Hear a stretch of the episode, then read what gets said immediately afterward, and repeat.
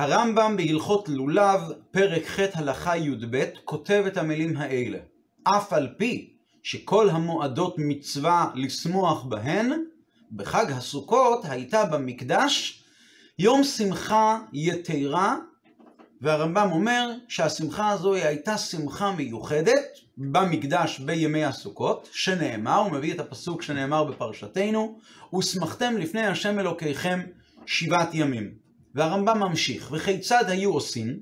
ערב יום טוב, ערב יום טוב ראשון, כלומר לפני החג, היו מתקנים במקדש מקום לנשים מלמעלה ולאנשים מלמטה, כדי שלא יתערבו אלו עם אלו, ומתחילים לשמוח, הרמב"ם מציין מתי מתחילה השמחה של שמחה, השמחה הזו, ממוצאי יום טוב הראשון.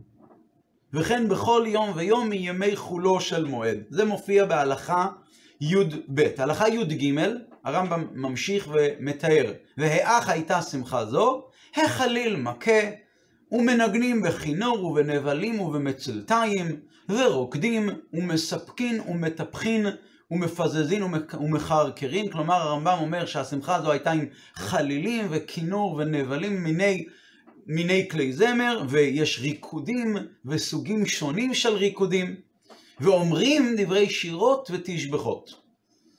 והרמב"ם ממשיך אחרי זה בהלכה י"ד, מצווה להרבות בשמחה זו, ולא היו עושים אותה אלא גדולי חכמי ישראל וראשי הישיבות והסנהדרין והחסידים והזקנים ואנשי מעשה. אבל כל העם, האנשים והנשים באים כולם לראות ולשמוע. בפשטות, מאיפה הרמב"ם לקח את הדינים האלה, את הדין הזה שצריך להרבות בשמחה, שמחה יתרה הייתה במקדש, בפשטות הרמב"ם לקח את זה מהמשנה במסכת סוכה. יש המשנה אומרת, החליל של בית השואבה, והגמרא אומרת, הגמרא אומרת על דברי המשנה, מי שלא ראה שמחת בית השואבה לא ראה שמחה מימיו, הגמרא המפורסמת, הגמרא מתארת באריכות רבה איך הייתה השמחה המיוחדת הזו, שמחת בית השואבה. ורש"י, על המילים שלו בגמרא, הוא אומר, הוא אומר שמחת בית השואבה, כל שמחה זו אינה אלא בשביל ניסוך המים, כדמפרש, מביא את הפסוק בישעיה, ושאבתם מים בששון ממעייני הישוע. אוקיי. זה בפשטות הדין של המקור, המקור שממנו שאב הרמב"ם את הדין שלו על השמחה היתרה שהייתה במקדש. אבל יש כאן דבר פלא מאוד גדול. המפרשים מפרשי הרמב"ם מעריכים בזה, האחרונים, הוא אומר, איך יכול להיות שהרמב"ם לא מזכיר בכל השמחה הזאת העניין של ניסוך המים? הוא מזכיר שיש את הפסוק, ושמחתם לפני השם אלוקיכם שבעת ימים, אבל מה עם כל המשנה וכל הגמר, כל המשניות והגמרות שמטפלים בנושא הזה באריכות והרמב"ם כאילו מתעלם מזה? מה קרה? למה הרמב"ם לא כותב שזה קשור לניסוך המים? ואגב, בהלכות תמידים ומוספים, ההלכות שבהן הרמב"ם מדבר על הקורבנות של החגים, אז שם הרמב"ם כן כותב את הנושא הזה של ניסוך המים, אבל הוא לא מזכיר את השמחה. הוא אומר שהיה כזה דבר, כיצד היו עושים, היה צלוחית של זהב, היה ממלא אותה ממעיין השילוח, ואז היו מגיעים לשער שנקרא בשם שער המים, תקעו והריעו ותקעו, אבל את השמחה שקשורה לשאיבה הזו לא כתוב ברמב"ם, זאת אומרת שמהרמב"ם נראה שהמקור שלו הוא הפסוק, כאילו נאמר שהרמב"ם המקור שלו הוא לא הגמרא ולא המשניות, אלא הפסוק בתורה, ושמחתם לפני השם אלוקיכם שבעת ימים. אז כאן צריך באמת להבין את זה, מאיפה הרמב"ם יודע שהחיוב הזה הוא מדאורייתא מהפסוק ושמחתם לפני השם אלוקיכם, שזה דבר, ושמחתם לפני השם אלוקיכם, שצריכים ויש חיוב מיוחד של שמחה שקשורה ליום טוב, לא בגלל איזה מצווה נוספת שהיו עושים, יש מצווה לנסח מים על גבי המזבח. לא, זה לא קשור לניסוך המים שהיו עושים על גבי המזבח. בגמרא נראה שכן, בגמרא נראה שהשמחה הזו היא קשורה לניסוך המים בעצמו. אגב, ניסוך המים אין לו מקור מפורש בכתובים. יש ראיות, זה הלכה למשה מסיני, יש כל מיני רמזים, מ' י' מ' בפסוקים בפרשת פנחס, בפרשת המועדות. הכל טוב ויפה, אבל לפי הרמב"ם נראה שהרמב"ם לומד את הפסוק ושמחתם לפני השם אלוקיכם, שיש איזו שמחה לפני השם אלוקיכם מצווה שקשורה אל היום טוב עצמו, אל, אל החג עצמו, ולא קשורה למצוות הצדדיות של שמחת, של ניסוך המים. מה המקור באמת, אם כן, מאיפה הרמב"ם לקח את זה? אגב, המפרשים שמדברים על הרמב"ם, אז הם מתפלאים מאוד, יש את הרי פרלו, הריף פרלו, אז הוא אומר, הוא טמאני מאוד, לא על נושאי כליו. כלומר, הפלא הוא לא רק על המגיד משנבה, כסף משנבה, לחם משנבה, המפרשים הסטנדרטיים על הרמב"ם. הוא אומר גם על האחרונים, שלא נתעוררו כלל על דבריו הללו. והוא באמת מנסה להסביר, הוא טוען שהמקור של הרמב"ם למצווה הזו היא מהתלמוד ירושלמי. הוא טוען שהפסוק הוא, יש אה, גמרא בתלמוד ירושלמי, שהגמרא שמה דנה, מה זה הוסמכתם לפני השם אלוקיכם? אחד אומר שזה הכוונה היא לשמחת לולב, אחד אומר שהכוונה היא לשמחת שלמים. אז שם הריפר לא מתפלפל ואומר שלא ייתכן שהכוונה היא לשלמים כפשוטם, להביא פשוט את קורבן השלמים. כי הרי קורבן השלמים זה חובה שצריך כל אדם עולה לרגל להביא בכל רגל ורגל, לאו דווקא בחג הסוכות. ושמחת בחגיך, אין שמחה אלא בבשר, אין שמחה אלא ביין. אז הוא טוען שמה שהגמרא שמה בירושלמי טוענת שהוסמכתם לפני השם אלוקיכם זה שמחת שלמים, הכוונה היא לשמחה הנוספת שהייתה במקדש. טוב, אבל אפילו שהרמב"ם סובר, שורה תחתונה, אפילו שהרמב"ם סובר שהשמחה הזו היא אה, אה, מהתורה, אבל אחרי הכל במשנה זה נקרא בשם שמחת בית השואבה. אז הוא מסביר, אוקיי, לא כתוב שמחת השואבה, כתוב שמחת בית השואבה. כלומר, בגלל, טוען הריפר לא, שבגלל שיש פסוק שהוא אומר לנו, הוסמכתם לפני השם אלוקיכם שבעת ימים, יש שמחה יתרה שהיו עושים בחג הסוכות, אז מצרפים את העניין הזה גם לניסוך המים. אבל באמת חיוב השמחה לשמוח בחג הסוכות לפני השם אלוקיכם זה חיוב נפרד שהוא לא קשור לחג לניסוך המים. הוא אומר זוהי הסיבה שבאמת השמחה הזאת נקראת שמחת בית השואבה ולא שמחת השואבה. אם היה כתוב שמחת השואבה, השמחה שבאה מהשאיבה. אבל שמחת בית השואבה זו שמחה שקשורה אל המקום. כאילו נאמר, השמחה שהייתה בבית השואבה, אבל לא קשורה, לא השמחה בגלל השאיבה. ככה הוא מסביר, אבל עדיין צריך להבין בדברי הרמב"ם, אם באמת הרמב"ם סובר שהחיוב הזה, אפילו שהוא סובר שזה מהתורה, אחרי הכל, למה הרמב"ם מתעלם מהנושא הזה של ניסוך המים, שכל בר בירב, כל אחד שנכנס לעולמה של תורה יודע שיש חי... אה, אה, מנהג, חיוב, שהיו עושים ניסוך המים במקדש, ושאבתם מים בששון, ויש על זה אריכות גדולה בגמרא, במשניות ובגמרות, והרמב"ם כאילו משמיט את כל העניין הזה, מה הסוד, מה מסתתר כאן. כנראה צריך לומר שלפי הרמב"ם יש כאן חיוב של שמחת הניסוך, אבל החיוב הזה הוא לא מעכב. יש לרמב"ם איזושהי שיטה מסוימת בנושא הזה. אז ננסה לת... לתמצת את הביור בצורה כזו. אולי עוד הקדמה קצרה של שאלה נוספת. בפירוש המשניות, שהרמב"ם מדבר על, על שמחת בית השואבה, על השמחה הזאת של ניסוך המים, שזה בפרק ה' ממסכת סוכה, שם הרמב"ם כותב, בית השואבה, שם המקום שהיו מתקנים לשמחה, וקראו לו זה השם, משום ושאבתם מים בששון. אנחנו שוב אנחנו רואים שאפילו שהרמב"ם הוא לא משנה ממה שהגמרא אומרת שהשמחה הייתה בגלל ניסוך המים, אבל הרמב"ם אומר שכנראה יש לו איזו סיבה כלשהי שהוא לא מזכיר אותו, הנה הרמב"ם בפירוש המתניות כן מתייחס לזה, אבל בהלכות, בהלכות אה, אה, לולב, בהלכות שמחת, אה, שמחת חג הסוכות, הוא לא מזכיר את הנושא הזה, כנראה יש לו איזשהו עניין. אז אז הנקודה היא כזו, במשניה, סליחה, במשנה במסכת סוכה כתוב שניסוך המים כיצד, איך היו עושים את זה? היו ממלאים את זה ממעיין השילוח. רש"י מסביר, מה זה מעיין השילוח?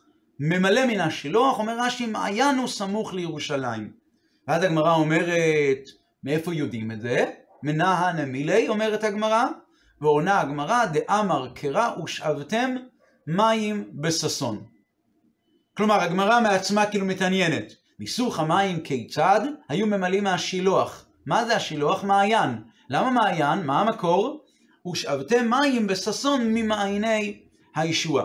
רש"י מסביר שהשאלה היא לא כמו שאנחנו הצגנו את זה, שמנע נמילה מה המקור, אלא מנע נמילה אומר רש"י, מנע מה המקור שתוקעין ומריעין בשאיבת המים שהיו מנסחים על גבי המזבח.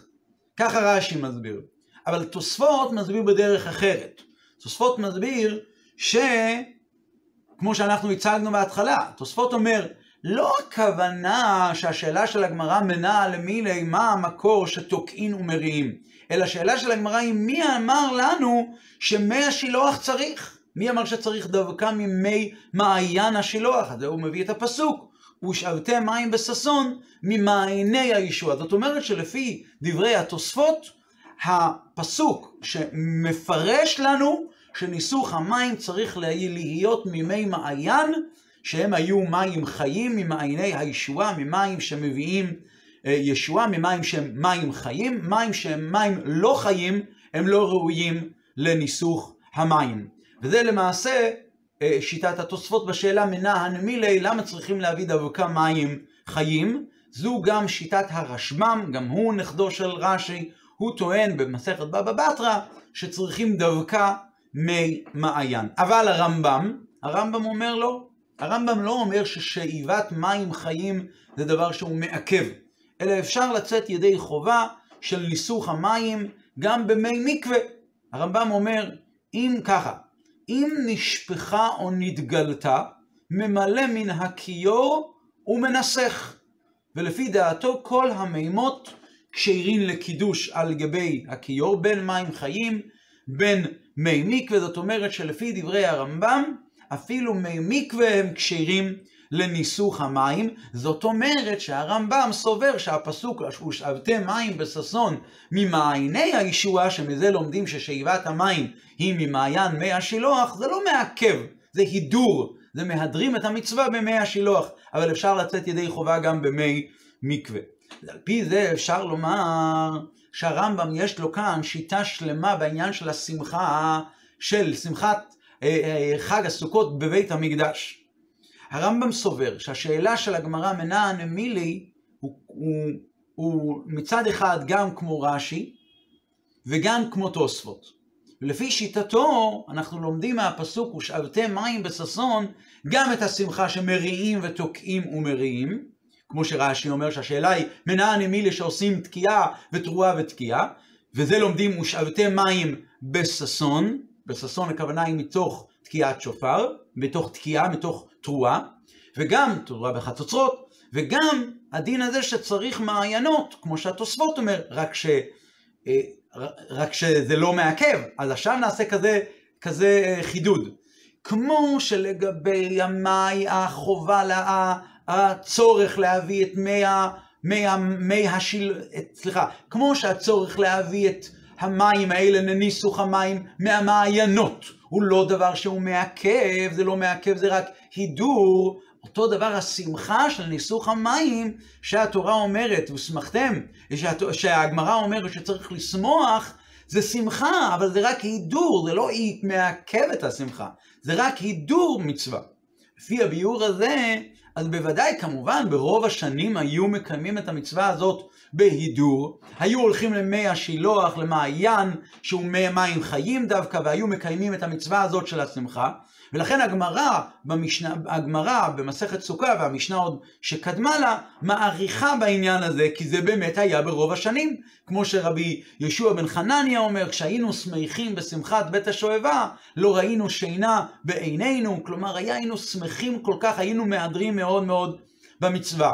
ולכן כשהרמב"ם בפירוש שלו למשניות מזכיר את העניין השמחה, אז הוא אומר פשוט מאוד, ברוב השנים זה באמת היה. ולכן אומר הרמב"ם, בית השואבה, הרמב"ם מדגיש גם כשהוא מדבר על הלכות, על, על פירוש המשניות, הוא אומר בית השואבה, שם המקום שהיו מתקנים לשמחה, וקראו למקום הזה, וקראו למקום על שם הפסוק, ושבתם מים בששון ממעייני הישועה. מה, למה הרמב"ם כאן מזכיר שזה היה שם המקום? למה הוא לא אומר שזה היה הניסוך עצמו? רש"י, הרמב"ם, הרמב"ם כבר בפירוש המשניות רומז לשיטה שלו שמובאת יותר באריכות ובבהירות בספר היד החזקה, אבל כבר בפירוש המשניות הוא רומז כאן שהדין הזה הוא לא מעכב את השמחה, זה לא מעכב את הניסוך. בפועל היו נוהגים להיעדר במצווה הזו ולקיים את השאיבה דווקא במקום הזה, והיו עושים את זה בריקוד ובשיר וכולי וכולי, ובאמת לומדים את זה מהפסוק ושאבתם מים בששון. אבל זה לא לימוד מלא, זה אסמכתה, ולכן זה לא אה, חובה ממש. כאשר הרמב"ם בהלכות, בהלכות לולב ביד החזקה, הוא לא מזכיר את כל העניין הזה, כי זה לא חיוב שקשור לניסוך המים. ולכן כל דבר שהוא קשור לפסק דין להלכה, זה הוא מביא, ומכיוון שזה לא קשור לפסק ההלכה, אז הוא לא מביא. ולכן מובן שהרמב"ם לא קישר את החיוב של השמחה של ושמחתם לפני השם אלוקיכם שבעת ימים לניסוך המים. כי שמחת ניסוך המים היא לא חיוב מן הדין, זה רק הידור מצווה. אבל החיוב, ושמחתם לפני השם אלוקיכם, זה חיוב שהוא חיוב ממש. ושמחתם לפני השם אלוקיכם שבעת ימים. זה חיוב שזה מצווה בפני עצמה, מצווה מהתורה. ובבית המקדש היו עושים שמחה יתרה בעת שהיו מקיימים את השאיבה, והשמחה הזו הייתה נקראת בשם שמחת בית השואבה. אלא השאלה, השאלה שנשאלת היא עדיין, גם לפי הביור הזה, עדיין אפשר להקשות כאן בדברי הרמב"ם. לפי הרמב"ם שאומר שהחיוב הזה הוא חיוב, החיוב השמחה הוא חיוב מפורש בתורה, והוא לא קשור, ולכאורה הוא לא קשור לחיוב הרגיל של ושמחת בחגיך הרגיל שמופיע בכל יום טוב ויום טוב, סוכות, פסח ושבועות. עכשיו, לכאורה החיוב הוא ושמחת בחגיך זה דווקא בבשר, ביין, אבל השמחה הזו של חג הסוכות פתאום עושים אותה לא באכילה ושתייה, אלא בשירים וריקודים, ככה יוצא. אז אם ככה, למה הרמב"ם לא כותב ש... שהמצווה הזו היא מצווה נוספת במניין המצוות? יש את מניין המצוות להרמב"ם. אם נאמר שזה חיוב נוסף, שמחה יתרה, אז היה צריך לומר, ושמחת בחגיך, אין שמחה אלא בבשר, בשר שלמים ויין, ויש חיוב נוסף, שזה שמחת סוכות במקדש, כחיוב בפני עצמו. הרי הרמב"ם טוען שזה מדאורייתא. הוא מביא את הפסוק ושמחתם לפני השם אלוקיכם שבעת ימים. נשאל שאלה נוספת על דברי הרמב"ם. למעשה הרמב"ם למעשה סותר את עצמו מההתחלה, מתחילת ההלכה, הלכה י"ב, לסוף ההלכה. בהתחלה הרמב"ם כותב שהחיוב הזה הוא שמחתם לפני השם אלוקיכם שבעת ימים. אוקיי, אז זה צריך להיות כל שמחת, כל, כל ימי חג הסוכות, כולל היום הראשון. כולל יום טוב ראשון של סוכות שזה אחד משבעת הימים. בהמשך הרמב"ם כותב, ומתחילים לשמוח ממוצאי יום טוב הראשון. מה קרה? למה לא עושים אותה מיד? הרי הוסמכתם לפני השם אלוקיכם, חובה מדאורייתא, שבעת ימים. אז נכון, בהלכה י"ג הוא אומר שהשמחה הזו היא לא דוחה את השבת ולא דוחה את היום טוב. אבל למה? אם נאמר שהחיוב הזה הוא חיוב שלא מהתורה, אלא חיוב מדרבנן, אז הייתי אומר, נו, מובן שהשמחה הזאת לא דוחה יום טוב, כי זה לא, היא, לא, אין יכולת לחיוב מדרבנן לדחות את האיסור של נגינה בכלי שיר, שזה איסור שהוא גם כן גם מדרבנן, אבל זה לא ידחה את זה.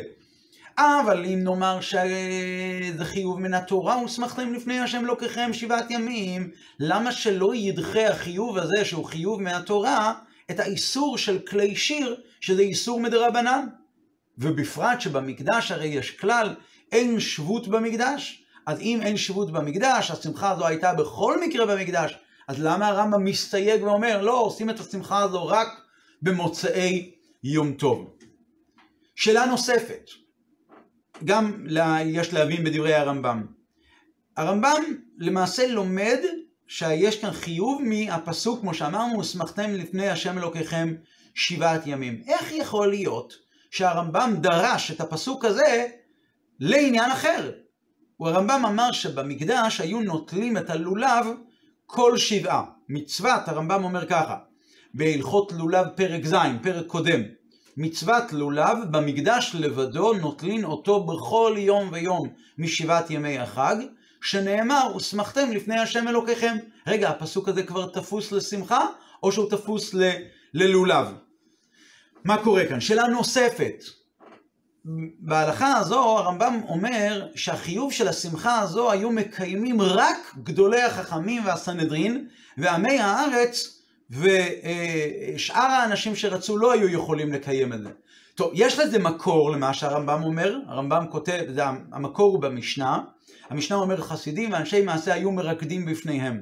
אבל לכאורה צריכים להבין, אם החיוב הוא מהתורה, ושמחתם לפני השם אלוקיכם שבעת ימים, וזה חיוב שלא קשור לניסוך המים, איך יכול להיות שיש חילוקים בקיום מצוות עשה מן התורה, שהמצווה נאמרה סתם, ושמחתם, כל אחד ואחד.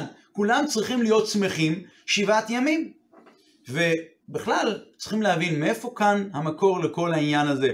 שאלה נוספת ואחרונה, הרמב"ם כאן משנה מלשון המשנה. במשנה נאמר שהיו עושים אותה חסידים ואנשי מעשה. והרמב"ם מוסיף, גדולי חכמי ישראל, ראשי הישיבות והסנהדרין, והחסידים והזקנים ואנשי מעשה. אז הרמב"ם, הרמב"ם קצת הוסיף על מה שהגמרא אמרה. הגמרא אמרה חסידים ואנשי מעשה. ומעניין, בגמרא מופיע ברייתא. הברייתא כותב שהיו רוקדים גם בעלי תשובה. הרמב"ם הוסיף מצד אחד את הסנהדרין והחכמים, ודבר שלא מופיע בגמרא ובברייתא, מצד שני את מה שכן כתוב במפורש בברייתא, שבעלי התשובה היו משתתפים בשמחה הזו, את זה הרמב"ם משמיט. אז זה צריכים כאן להבין את כל העניין הזה.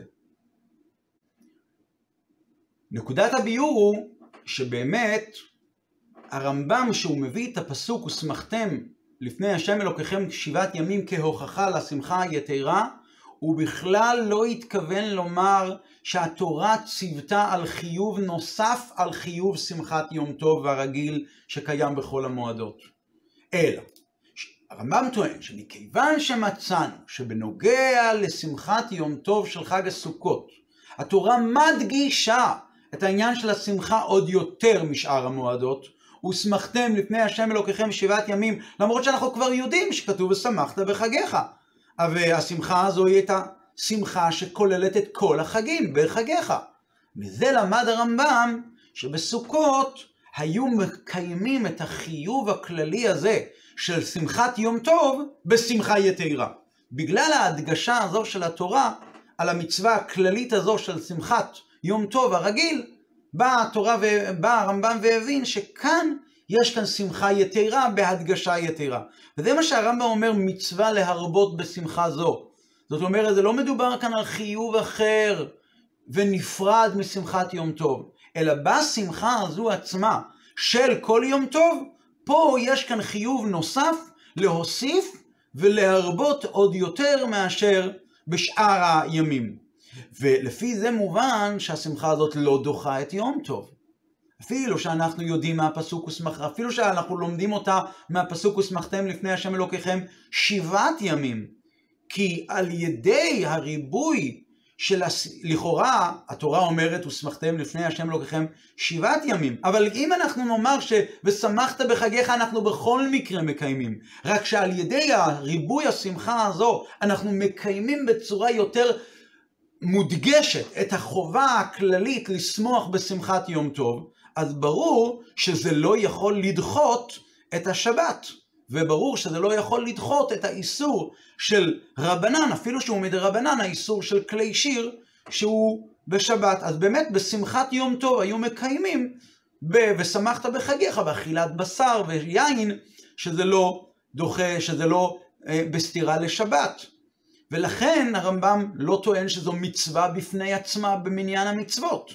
כי זאת לא מצווה מחודשת, היא חלק מהכללים, מהמצווה הכללית של שמחת יום טוב. אגב, זו, זו הסיבה שהרמב"ם אומר שההכנה, היו מכינים את המקום, את העזרה, את עזרת ישראל, את עזרת נשים, היו מכינים את המקום מערב יום טוב, למרות שדרך אגב, במשנה, במסכת סוכה, נראה שהיו מכינים את זה במוצאי יום טוב הראשון של חג.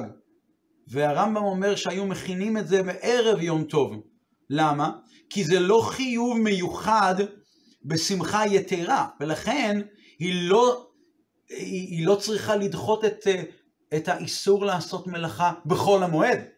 בחול המועד יש גם איסור עשיית מלאכה, אז למה שלא יעשו אותה? מכאילו זה היה חיוב ספציפי חדש. אזי היו צריכים לעשות את זה במוצאי יום טוב הראשון, והיו מכינים את הכל במוצאי יום טוב הראשון.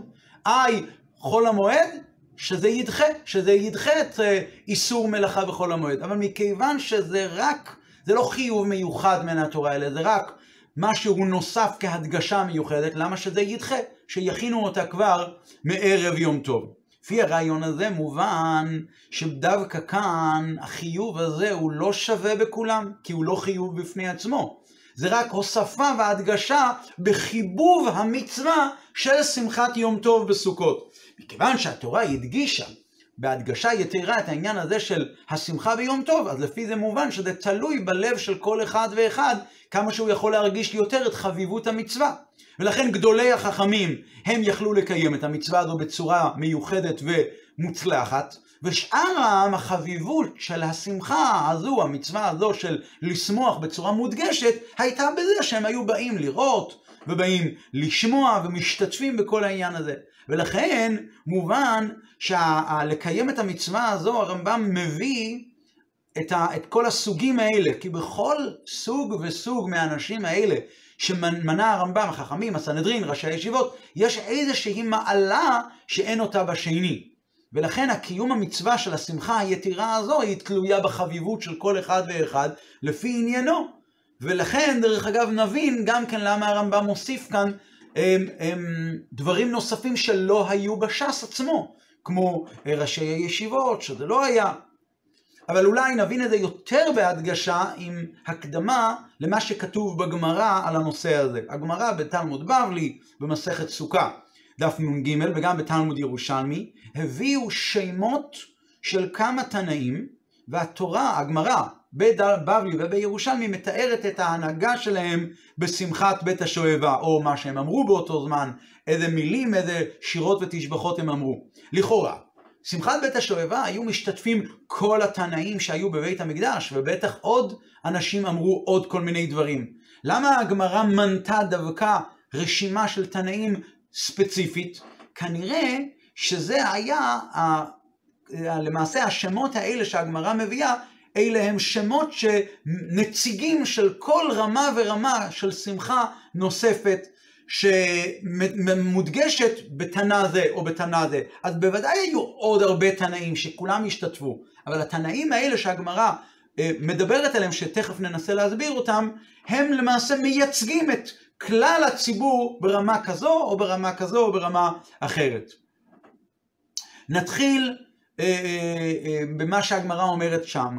הגמרא אמר, כבר דיברנו על זה מקודם, אמר רבי יהושע בן חנניה, כשהיינו שמחים בשמחת בית השואבה, לא טעמנו טעם שינה. היו מנמנמי הכתפי דהדד, היו מנמנמים אחד על הכתפיים של השני. למה הזכירו דווקא את רבי יהושע בן חנניה? רבי יהושע בן חנניה היה איש מיוחד בעניין הזה שהוא היה מתווכח עם סבי דבי אתונה. והיו אנשים חכמים גדולים, זקני אתונה, ורבי יהושע בן חנניה היה מתווכח איתם, עד כדי כך שהגמרא אומרת שאחרי שהוא נפטר, לפני שהוא נפטר, אז שאלו חכמי ישראל, מה יהיה?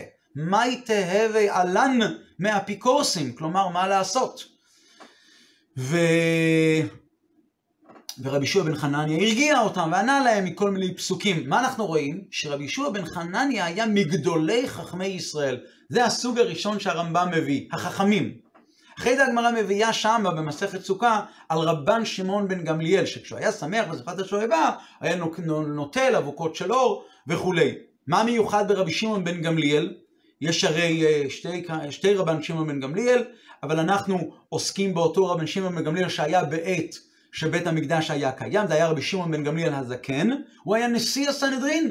והרמב"ם מסביר שהסנהדרין, סנהדרין גדולה של 71, עד הגדול שבחוכמה היו משיבים אותו ראש על כולם, הוא היה נקרא ראש הישיבה, והוא שקוראים החכמים בכל מקום ומקום הנשיא. זאת אומרת, הנשיא זה ראש הסנהדרין. אז מזה הרמב"ם אצלנו למד שמי היו עושים את זה? הרמב"ם אומר, הסנהדרין. היו עושים את החכמים והסנהדרין. מאיפה למד הרמב"ם שהסנהדרין? מהגמרא, רבי שמעון בן גמליאל. אחרי זה הגמרא מספרת, אמרו עליו על הלל הזקן, שהיה שמח בשמחת בית השואבה, אז הוא אמר זה, והוא אמר זה, הוא אמר ש... את המילים האלה והמילים האלה, אם אני כאן, הכל כאן. ומעניין אה, שהגמרא קוראת, אמרו עליו על הלל הזקן. הרבה פעמים הגמרא מביאה, מביאה כל מיני מימרות על הלל, והגמרא אומרת, אמרו עליו על הלל. למה הגמרא אומרת הלל הזקן? זאת אומרת שזה שהוא שמח בשמחה הזו, זה היה כמייצג את הזקנים. אז זה הסוג של הזקנים, הרמב"ם אומר, היו עושים את המצווה הזו, החכמים, הסנהדרין והזקנים. אחרי זה הגמרא מביאה ואומרת שהיה שם את בן יהוד צדק, היה משתבח בקפיצותיו.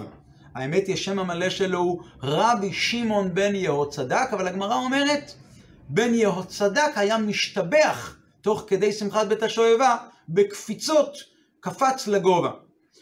עכשיו, מכיוון שהגמרא מביאה את הטענה הזה, עכשיו אנחנו יודעים שכנראה הוא אחד מהגדולים שהיה בזמן של בית המקדש, ולא מצאנו את השם שלו במקום אחר בש"ס, ולמעשה אנחנו אפילו לא, רואים, לא רואים את השם שלו. יש כלל שאומר שמי שיש לו תלמידים קוראים אותו רבי. אבל, ו, אבל מזה שהגמרא מביאה אותו, והגמרא מביאה את רבי שמעון בן, בן יהוד צדק, אז הגמרא אומרת בן יהוד צדק. אבל זה הגמרא בירושלמי. אבל בבבלי אנחנו מצאנו שהוא נקרא בשם רבי שמעון בן יהוד צדק. מבין מזה הרמב"ם, רבי, יש לו תלמידים. סימן שהוא היה ראש ישיבה.